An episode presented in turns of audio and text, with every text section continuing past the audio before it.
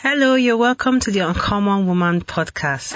It's Ife way, and you are listening to the Uncommon Woman podcast. So here is the real mystery. How do working women like us, who know deep down that we are made for more, we desire to make God proud, but always end the day with no time or energy for ourselves, talk more of betting the more in us?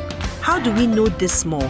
How do we profitably bet our dreams, our callings, and our passions without breaking down, without losing our sanity, our homes, or our jobs, at least for now?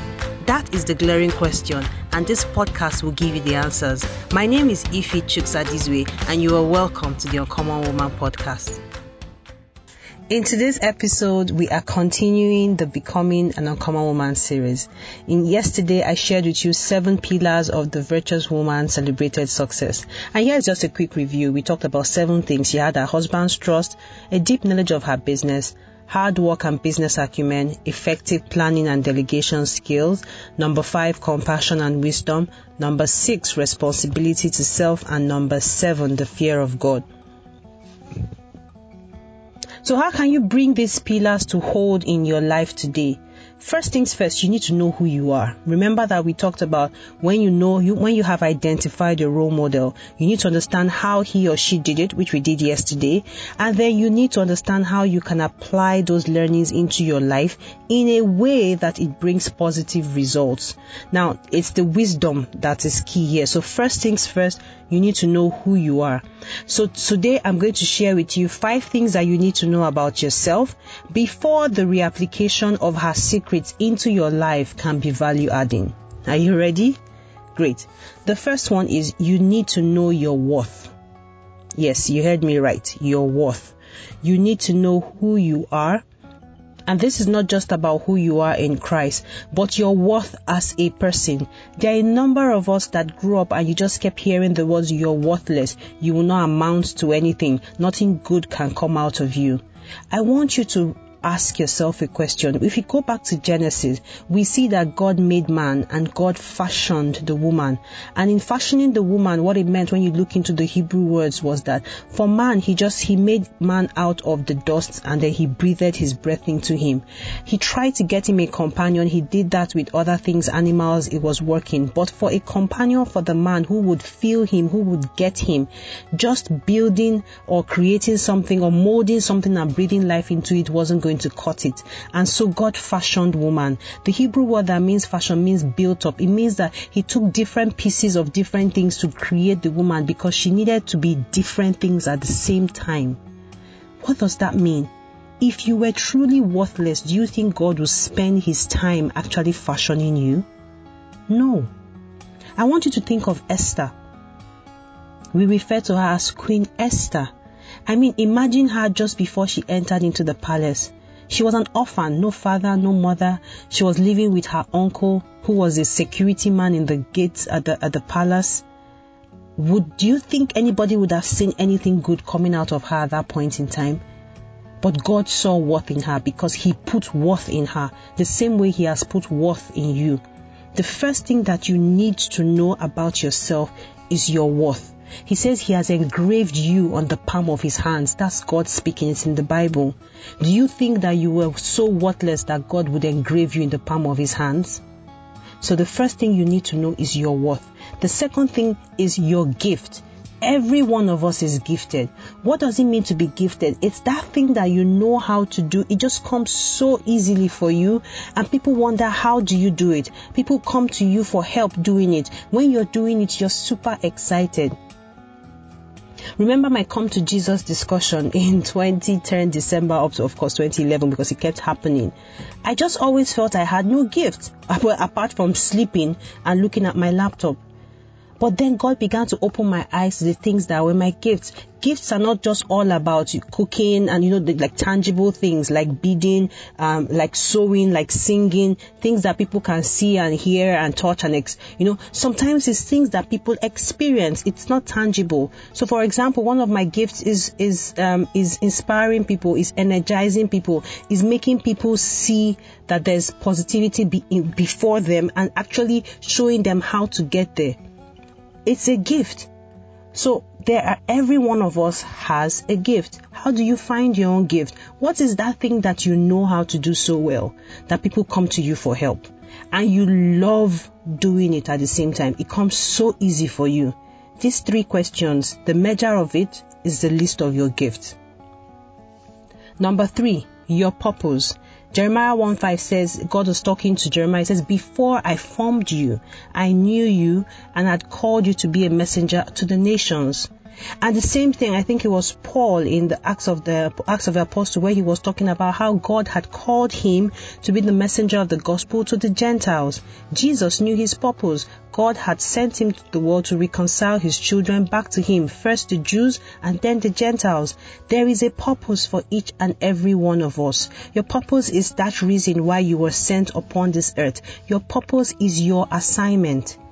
Now, how do you find your purpose? It, first of all, the purpose of a thing always lies in the mind of the manufacturer. So if the iron, for example, today could not understand what it was meant to do, the best person for the iron to ask would be its manufacturer. Hello, I'm here. What am I supposed to do? What's this flat surface for? What is this thing that turns around for? And then the manufacturer would explain. So if you're not clear on your purpose, the first thing that you should do is that you need to go back to God for Him to show you because He He He sent you here to do something. He He would be very excited to let you know in my experience in asking and you know talking and reading stuff one of the things that i have seen a few questions that i have seen that can point you to that direction while you prayerfully wait on god for an answer and putting it all together. Certain questions could be what are those things that you survived that you have survived either as an adult or as a child? Some things that would have destroyed people but you're you're still standing what are those things? You might have been called to alleviate those that kind of pain in the lives of other people. You might have been, um, you know, created for you to actually take people away from that pain and showing them a, a better side, which you ha- you are on now. What are those things that you see and you're instantly sad? What are those things that you see and you unconsciously cry? If time, money, and um, and then if time and money were not an issue, what would you be doing? Answers to this uh, could be indicators of your purpose. But like I said, as you answer these questions truthfully, you need to couple it with prayer to understand where God is really calling you to or what God um, has really created you for. Number four, what is your definition of success? This is another thing you need to be clear about. I see so many women running from pillar to post. You want to do one million things at the same time. It is not wrong. But if you have no definition of success, you will never know when you become successful. For each of us, when you have your purpose, your definition of success is really tied to that. Some of us have made our definition of success material things. I'm not saying it's wrong. I'm just saying that each person's definition of success is different. A question to ask yourself is, by God's grace, when I live and I am 80 on my 80th birthday, what do I want to happen? Who are the people that I want to see there? What are the things that I want to happen? What are the things that I want to be grateful for? Okay? When you ask yourself this kind of question, what do you want people to say about your life on that day? These are indicators of the things that deep down inside you are your success, uh, your definition of success. And then last but not the least, uh, so we've, we've talked about one, your what. We said, I said we're going to go through five things. One, we talked about your what. Two, your gifts. Three, your purpose. Four, your definition of success. Five is your place in Him, which is your place in God. And first of all, before I read that, I want to, uh, before I talk about that, I want to read one Bible scripture.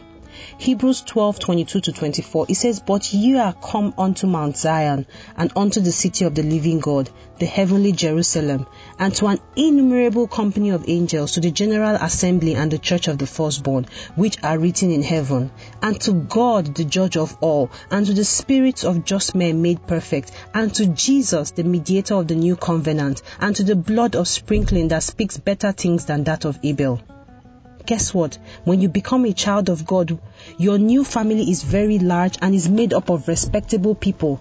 For example, the chief justice of the whole world is your father, like literally. While legends like Abraham, Isaac, David, Moses, they are part of your family. Do you know what this means? This means nobody can mess with you and go scot free. You also have an innumerable company of angels just eager and waiting to do your bidding. And you have come to the church of Christ, the true firstborn, against which all gates of hell cannot prevail. You have more than enough help to turn things around. And despite all the efforts of the enemy, they cannot win. Your new family's abode is Mount Zion, a place of holiness, a place of deliverance, and a place of possessing your possessions. The heavenly Jerusalem where there is no sorrow, no tears, no poverty. Babe, do you know who you are? You need to understand your place in God. You need to understand your place in God. I'm going to read more Ephesians 1 20 to 21 and then chapter 2 4 to 6. It says, Which he wrought in Christ when he raised him from the dead and set him at his own right hand in the heavenly places, far above all principalities and powers and might and dominion and every name that is named. And God has raised us up together and made us sit together in heavenly places in Christ Jesus. Do you know what that means? Because of your position in Christ, with Christ, all things are under your feet. You are seated far above everything that is named. Seriously, we need to understand our place in Him. Okay, so that's it for today. We have run through five things that you need to know because I see a lot of women that want to become uncommon women. You take the learnings from your role model. There are things inside you that are potentially stopping you from becoming who you really are. But these five things I've shared with you will help put you in a better frame of mind to be able to apply the learnings of the virtuous woman in a way that brings results. In summary, an understanding of your worth as a woman will give you the confidence to start the journey to true success. An understanding of your unique gifts and purpose will help you create your own customized roadmap to success. And being clear on your definition of success will ensure that you remain focused. It will also let you know when you reach your destination. While an understanding of your place in God will give you the strength to persevere when challenges come up, because they will. So, do you feel more confident in your ability to become an uncommon woman this year? I hope you do because tomorrow I'm going to be sharing with you more tips. I'm going to be sharing with you things that will get you fired up to start your journey. It's time for action. Oh. This time is real, real. So tomorrow I'm going to share with you seven things you need to do do this time as you start on your journey to become an uncommon woman. They are simple. Trust me, you'll be happy you were born in this century. So have fun. Talk to you tomorrow. Bye. Thank you for listening to the Uncommon Woman podcast. Please remember to subscribe and leave feedback. If you have any questions at all in becoming an uncommon woman, please do share with me and I'll be happy to talk about it in subsequent podcast episodes. What if I could show you the simple yet powerful secrets of the world's greatest uncommon woman? For free. Would you be interested? Then do go to bit.ly slash UWSKIT to get your own copy today. You would also get the first chapter of the Uncommon Woman book for free. So that is bit.ly, bit.ly forward slash UWSKIT, all in caps lock. So caps U, caps W, caps S, caps K, caps I, caps T. So go there and then you can download your own for free.